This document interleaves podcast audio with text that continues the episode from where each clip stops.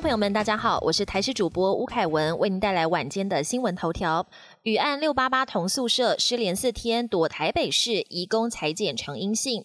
曾接触确诊者失联的越南籍女移工，在今天凌晨一点多被专案小组找到了，跟一名逃逸的越南朋友同住在台北市区的民宅。指挥中心火速将两人送去裁检，下午结果出来，幸好都是呈阴性。这名落跑移工从上个月十三号入境台湾之后，经过两次裁检阴性，检疫期满就到中介公司桃园的宿舍报道。跟案六八八确诊移工同宿舍之后，转往雇主家。这个月二号突然落跑去找男友投靠，最后借住在越南朋友家中被逮。他声称自己是因为想换工作才会搞失联，不知道自己曾经接触过确诊者。移工逃跑，雇主有责任吗？劳动部表示，逾期通报才会处罚。外籍移工确诊个案连环报，也让移工入境的管理问题备受关注。其中，越南籍移工在检疫期满后转往雇主家没多久却落跑，就责矛头该指向谁？劳动部表示，逾期通报才会对雇主开罚。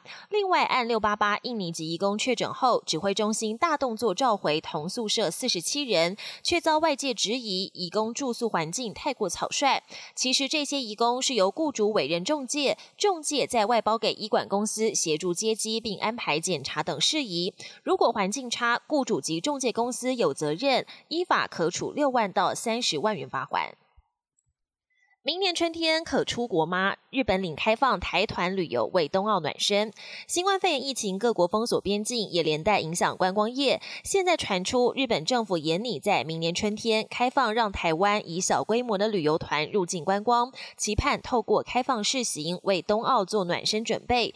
不过为了防疫起见，出发之前观光客除了得付阴性检验报告，还得买医疗保险。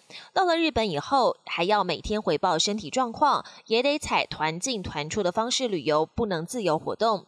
国内旅行社认为，如果能到日本旅游，可以振兴观光市场，但考量旅客得自费裁剪，粗估团费可能会比过往增加一万。而指挥中心则强调，要等到日本政府公开细节再做回应。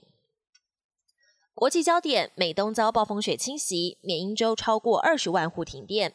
美国东北部新英格兰地区五号遇上炸弹气旋来袭，许多地方积雪超过二十五公分，风速高达每小时九十六公里。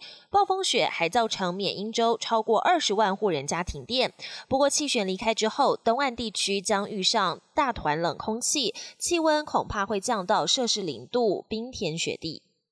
首批辉瑞疫苗抵达英国，传英国女王自愿接种疫苗。仅次于俄罗斯，英国也要施打疫苗。首批辉瑞疫苗抵达英国，总共有八十万剂，预计能让四十万人接种。据传，英国女王跟夫婿菲利普亲王也都自愿接种疫苗。有王室高层作为表率，有望加强民众对疫苗的信心。日韩两国新冠疫情持续延烧。日本第三波疫情最新统计，东京都六号新增三百二十七例确诊。虽然连续十二天单日新增破三百例，不过已经从昨天的新高五百八十四例减少了一大半，缓和许多。但南韩疫情六号再度恶化，新增六百三十一例，创下南韩第三波疫情单日确诊新高，也迫使当局进一步紧缩防疫管制，扩大宵禁。